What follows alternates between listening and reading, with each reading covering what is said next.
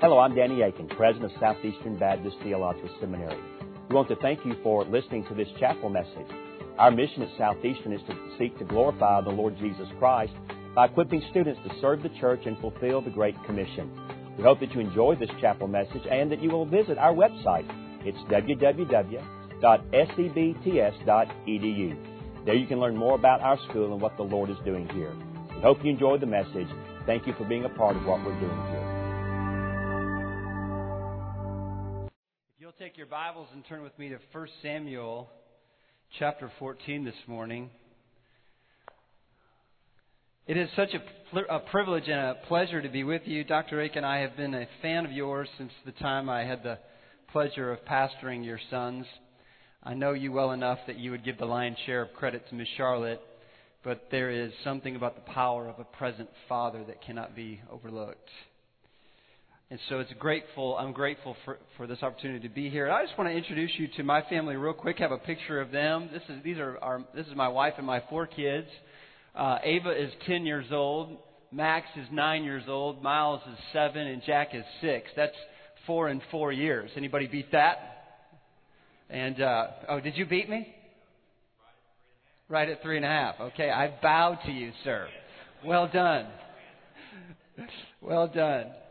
It has been a joy to uh, serve as a pastor. I grew up in the home of a steel worker. I come from a long line of steel workers, and I never dreamed I would be a pastor. At the age of 29, I was elected to become the pastor of a fairly large church. I had never been a pastor before, not even of a small church, and it was a very um, intimidating experience to walk in following a pastor that had been there for 23 years. When I took the church at age 29, it was running about 1,800, and then for the last seven years, we served there, laboring and growing. And God just begins to speak to our hearts in ways that we didn't realize. And this was my crisis moment. You have yours. My daughter came back from the Awanas program on Wednesday night. This was the third year she had come back with this reaction. It was the night when you're supposed to bring an unchurched friend with you to Awanas. And in our church, we made a uh, concession for kids who just couldn't find one. And we said, you can bring three cans of perishable items for the food bank if you can't find an unchurched friend. And three years in a row, as the senior pastor of one of the largest churches in Tennessee, my daughter brought cans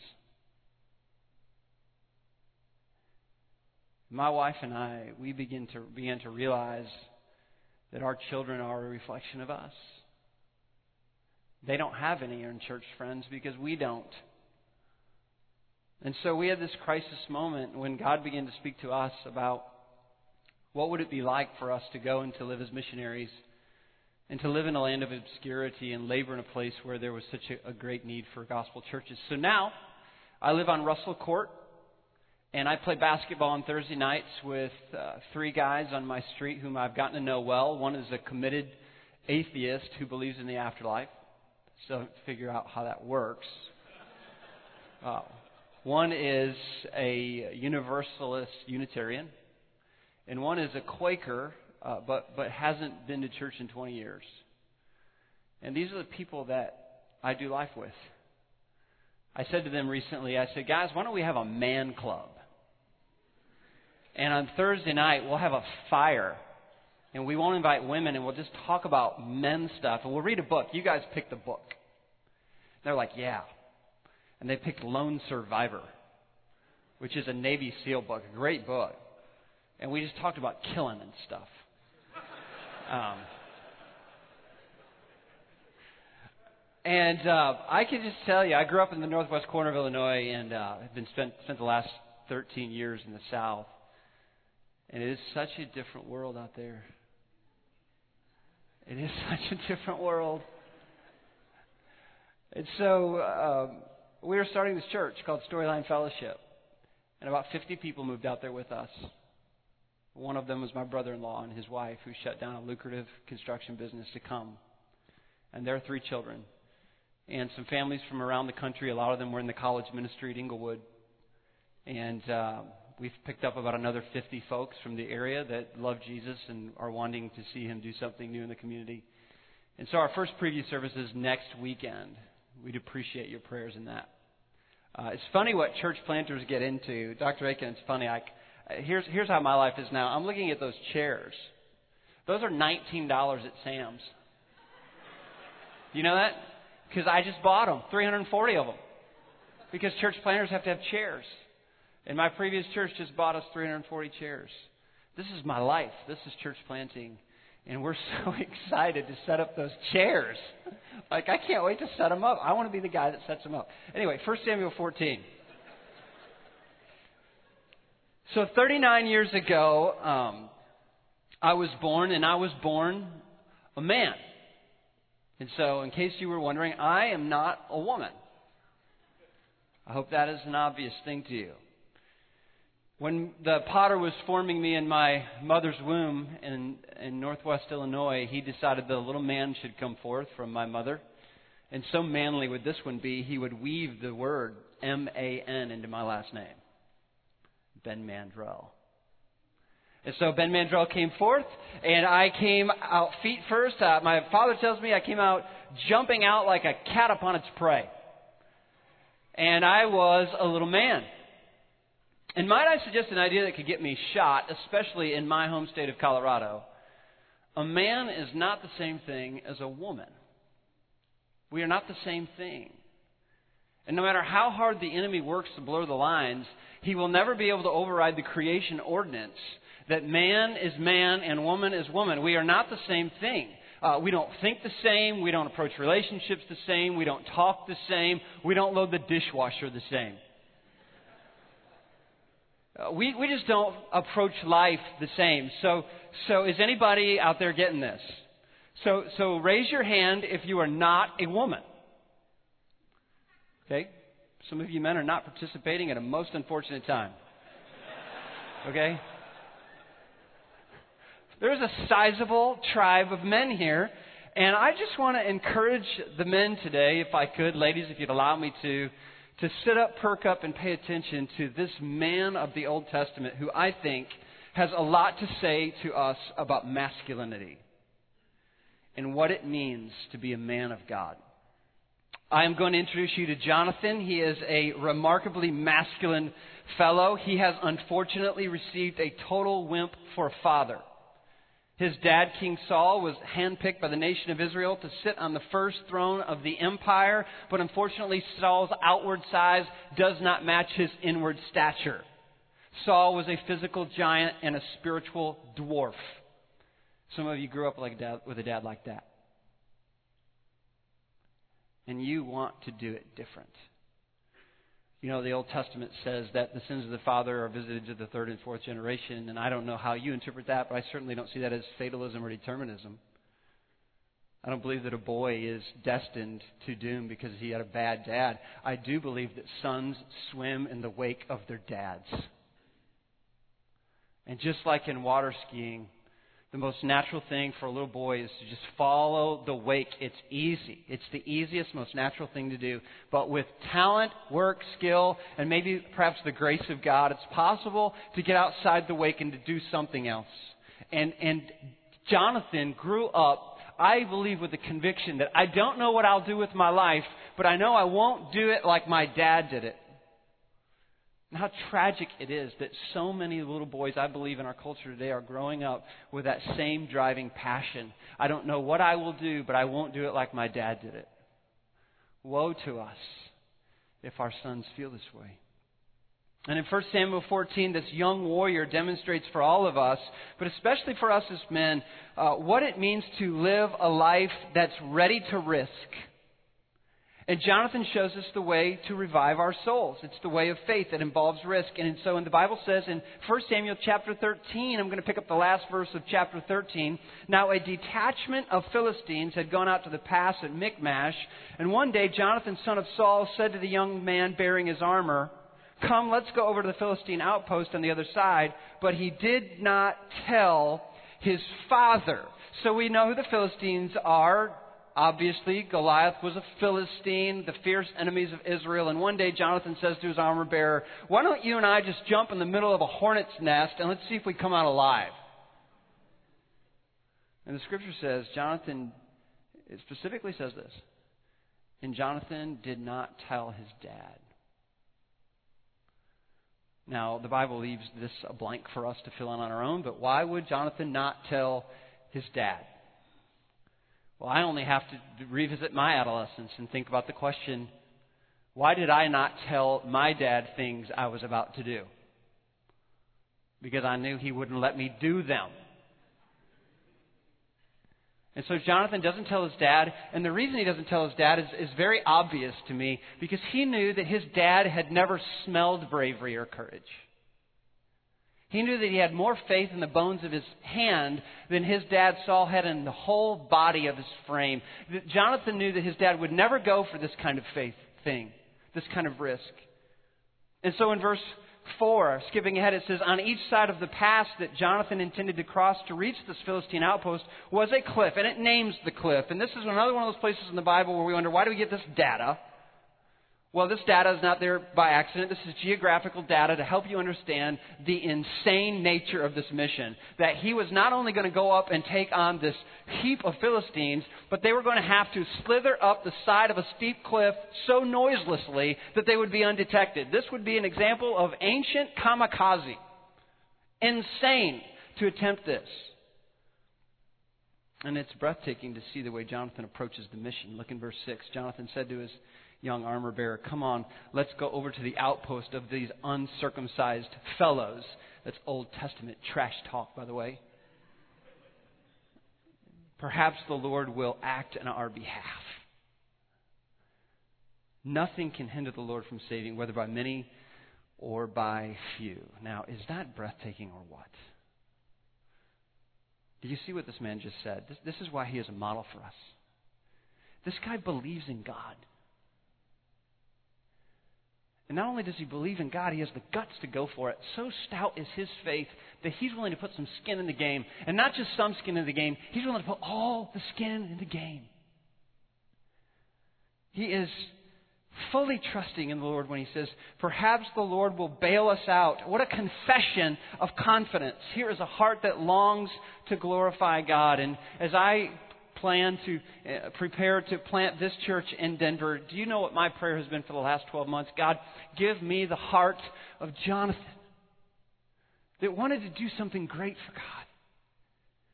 And my prayer has been, Lord, as I move into the front lines of this warfare, let me see to my right and to my left a few other Jonathans. Would you send some with me that would have a heart that says, I want to spend my life doing something great for God?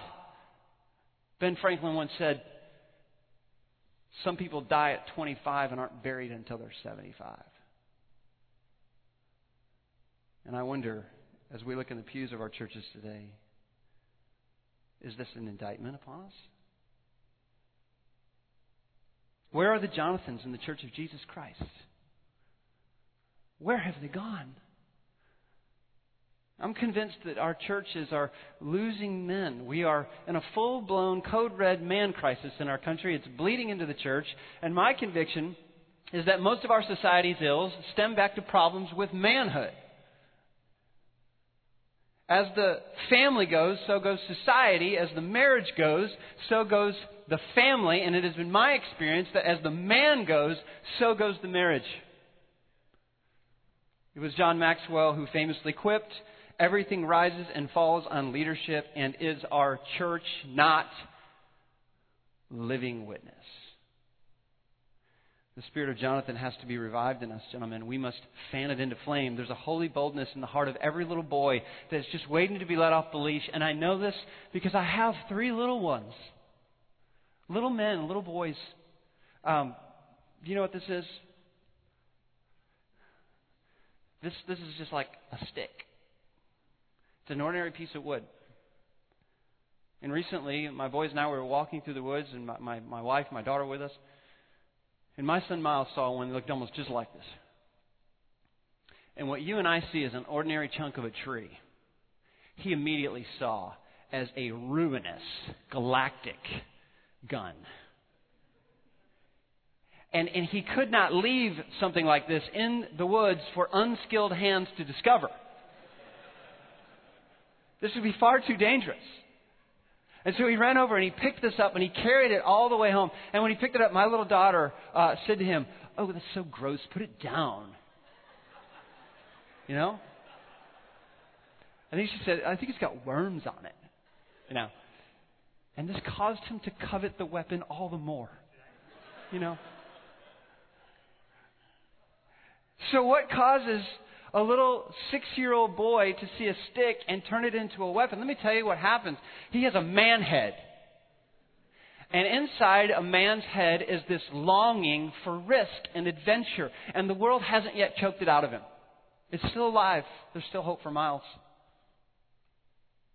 And the reason he is like this is because he's masculine and he has this desire. He has used that weapon to save Princess Leia a thousand times over. And every man has in his heart this dream of coming into the front lines and doing something great with his life. And once we meet Christ, we want to do something great for him. We read these stories, and there's not a single guy in this room that doesn't want to be Jonathan. We don't want to be Judas, the pansy who went rogue and ran. We want to be Peter who picks up swords and slices ears off. I mean, that's who we want to be. But you know, who we want to be is not always who we are. And the confession now comes forth from the pulpit self disclosure. Though the word man is woven into my name, as previously mentioned, I have never killed a wild animal with my bare hands rifle or a bow. I did run over a squirrel last year. I felt really bad about it. the thing was just twitching. I felt terrible. I have never slept with a woman other than my wife. I've never fought in a military battle and come home with applause. I've never scaled the north face of the mountains that I see every day when I grow when I wake up. And I have never reeled in a 40 pound fish all of the stuff that society says I must do to measure up to manhood. I have not done any of that stuff, but thanks be to God that I have a word that says to me that the eyes of the Lord range throughout the earth to find one whose heart is fully His. That the size of a man in God's eyes is not measured by the number of dead heads on his wall, the number of women that he has been with, or the golden distinctions that he has brought back from a war. God measures a man by the size of his courage and his heart and his faith. And if that is the measurement of you, how tall are you? So, what God wants from me, I'm convinced, what He wants from every man is a heart that's ready to prove Him strong a heart that's ready to step on a limb. And that's what Jonathan does. Look at verse 7. Uh, we find out there's not just one man on this mission, but there are actually two men. Do all that you have in mind, verse 7. His armor bearer said, Go ahead. I am with you, heart. I am with you, soul. So not just one, but two are tallied on this great mission for God. And let's be clear, this is not macho man, self confident stupidity. These men are not trying to jump off a bridge to impress a pack of ladies. Uh, these, these men are trusting not in their own ability or skill. They're putting all their chips in the center of the table and they are trusting in God. Perhaps the Lord will work in our behalf. And so in verse 8, now things, now he's got the green light from his good friend. Jonathan says this. So come on then. We will cross over to the men and we are going to let them see us. Now, this is one of my favorite parts of the story. You, you've got to just put yourself in the armor bearer's shoes here for a moment. Imagine what he's thinking. Okay, Jonathan, I was okay with the 2 on 20 thing. And I even agreed to scaling the wall of doom. But now you want to make reservations? You want to call ahead and tell them that we're coming, which eliminates the whole element of surprise, which was the greatest advantage in ancient warfare. And Jonathan says, That's exactly what we're going to do. Let's stack the deck in God's favor so that when the whole thing goes down, your name and my name never make the headlines. There's no que- there will be no question about who pulled this one off, and all glory for our lives will go to God. Does anyone feel convicted about the motivation of Jonathan. And you have to admit this was some kind of crazy experiment. So Jonathan says, okay, it's going to go down like this in verse 9. So, if they say to us, wait there until we come to you, then we will stay where we are and we're not going to go up to them. But if they say, come up to us, we will climb up because that will be our sign that the Lord has given them into our hands. So both of them showed themselves to the Philistine outpost, looks at the Philistines, the Hebrews are crawling out of the holes they were hiding in. The men of the outpost shouted to Jonathan and his armor bearer, Come on up to us, and we will teach you a lesson. Now, that's my translation. It says, Teach you a lesson. If you're reading from the ESV, it says, Teach you a thing. Or one translation says, and I like this one, Teach you a thing or two. Which I think captures the real message that's being sent there. This is the sin of self confidence. And so many of us have it. I've had it. It's believing in yourself. And our little boys and our little girls, it's just drilled into them. Believe in yourself. And it's always better to believe in God than to believe in yourself. You see, the Philistines, this, this is one of those stark contrasts in Scripture. The Philistines saw themselves as invincible. Jonathan and his armor bearer saw themselves as immortal. Living or dying, they were in God's hands. So the Apostle Paul would put it this way later in the New Testament to live is Christ and to die is gain. Or as Piper says, what's the worst they can do on the mission field? Kill you? You see, the Christian worldview assumes that death is nothing more than a gate into a greater life. And when we live with this teleological or end in mind thinking, it really frees us up to take some bold risks in the present. And Jonathan believed that God would save him living or dying. And all of us, even as pastors, we have to stop and ask ourselves the question do I really believe that? And if I believe that about the future, how does it inform the present? Now, watch how the story ends. Verse 12 B. So Jonathan said to his armor bearer, Climb up after me. The Lord has given them into the hand of Israel. Jonathan climbed up using his hands and feet with his armor bearer right behind him. The Philistines fell before Jonathan, and his armor bearer followed and killed behind him. In that first attack, Jonathan and his armor bearer killed some 20 men in an area of about half an acre. And then, verse 15 sums it up panic struck the whole army those in the camp and in the field, and those in the outposts and the raiding parties, and the ground shook. It was a panic sent by God. Isn't that what you want to do with your life? Isn't that why you're here studying and training? You want your life, when it is over, to create some kind of ground shaking experience for God. But it doesn't happen with passivity, it happens with bravery and with courage and with faith. Now, I, I have to tell you, for the last 18 months, I, I have completed my DMin dissertation, which was on the subject of restoring biblical manhood in the church. And so for 18 months, I have studied the man creature. I have, I've really studied myself. I've studied my boys. I've studied men in the church. And, and these are two takeaways from today's text I just want to leave you with as we close that I think are also very consistent with what I found in my studies and what I know to be true of me. Number one, every man has a Jonathan spirit that's waiting to be released. Every man. And, and we feel most manly when we are moving towards some kind of conflict, when we are moving towards some kind of chaos, when we've been given this, this warrior heart from God and it's galvanized by taking new ground. And this is why, by the way, uh, speaking about how we do church today, this is why men die inside when you stick us in a circle of 16 people, 12 of whom we've never met, and you ask us to confess our deepest sins. It defies our warrior heart because we will only open up in the presence of men we believe to be armor bearers. And this is not the case with women. Women are uh, remarkably free creatures with self disclosure.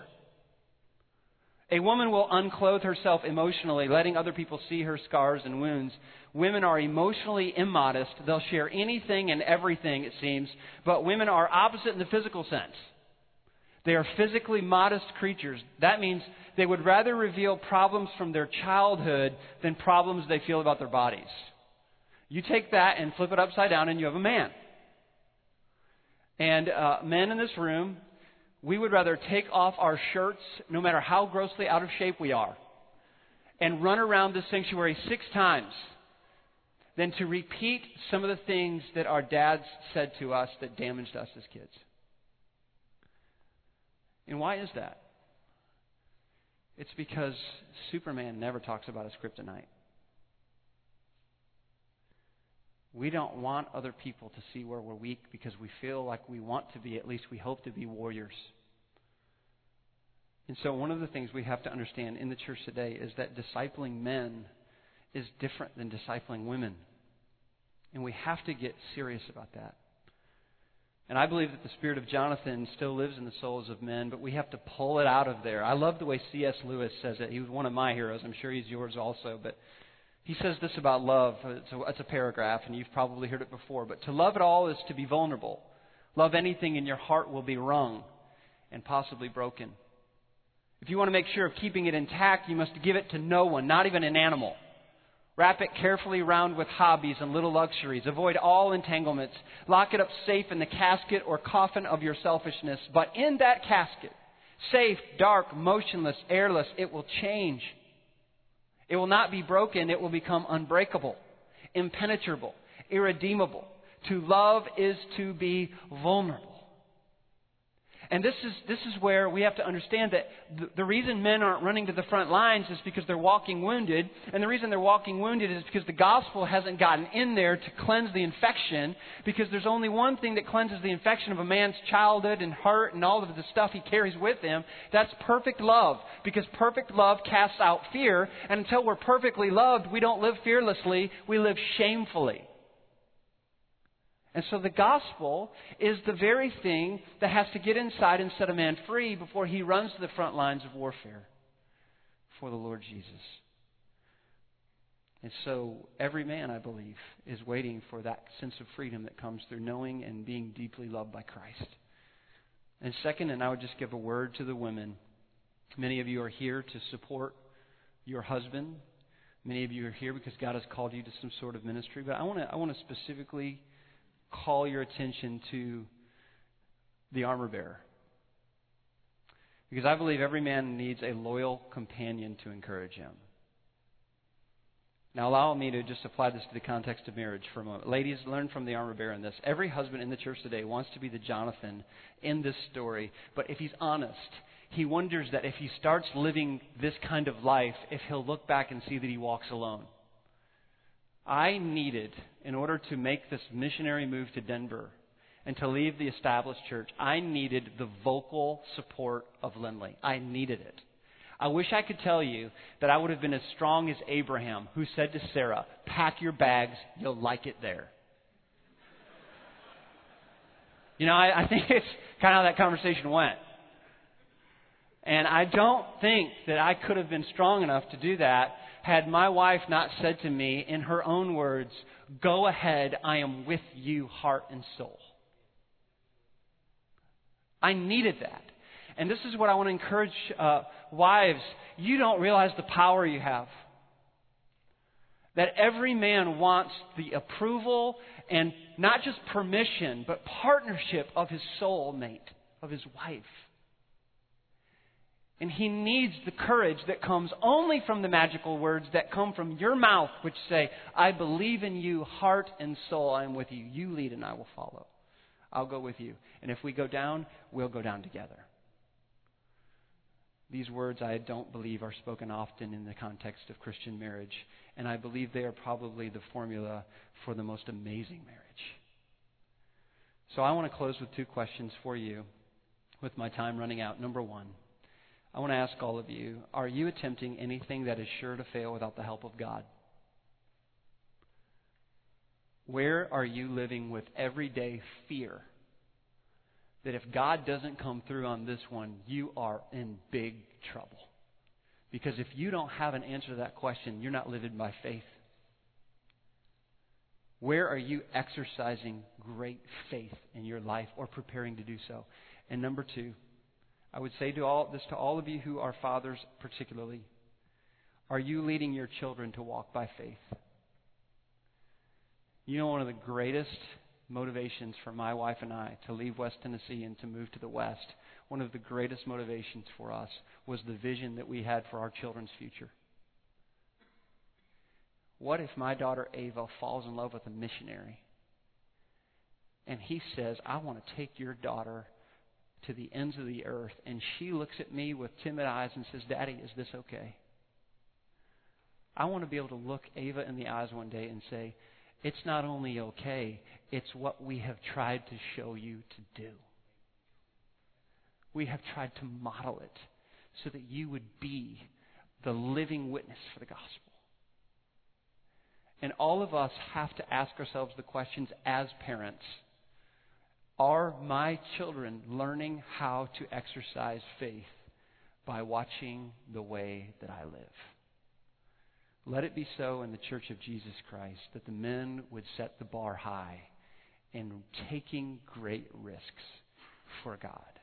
Let's pray together. Lord Jesus, it is always easy to revert to the old man, to become like Adam, who is passive. Father, we, we have fear in our hearts that also often prevents us from following you. Oh Lord, fill our hearts with faith to believe that you will not just perhaps, you will most certainly save us in this world and the world to come. And it's in the great name of Jesus Christ. Thank you again for listening to this chapel message from Southeastern Baptist Theological Seminary. If you are thinking about theological education on the undergraduate or graduate level, including doctoral studies, we hope that you consider us. If you also find these chapel messages encouraging and a blessing to your walk with Christ, we hope that you will consider financially supporting Southeastern. Our graduates are literally serving the kingdom across this globe working to carry the gospel of Jesus Christ to a lost and dying world. Your gifts will help to train more, and they will serve as a worthwhile investment in God's kingdom. You can find more information about attending Southeastern or supporting us financially at www.sebts.edu. We covet your prayers and trust that God will bless every good work you do for His glory. Thank you for joining us in our chapel services.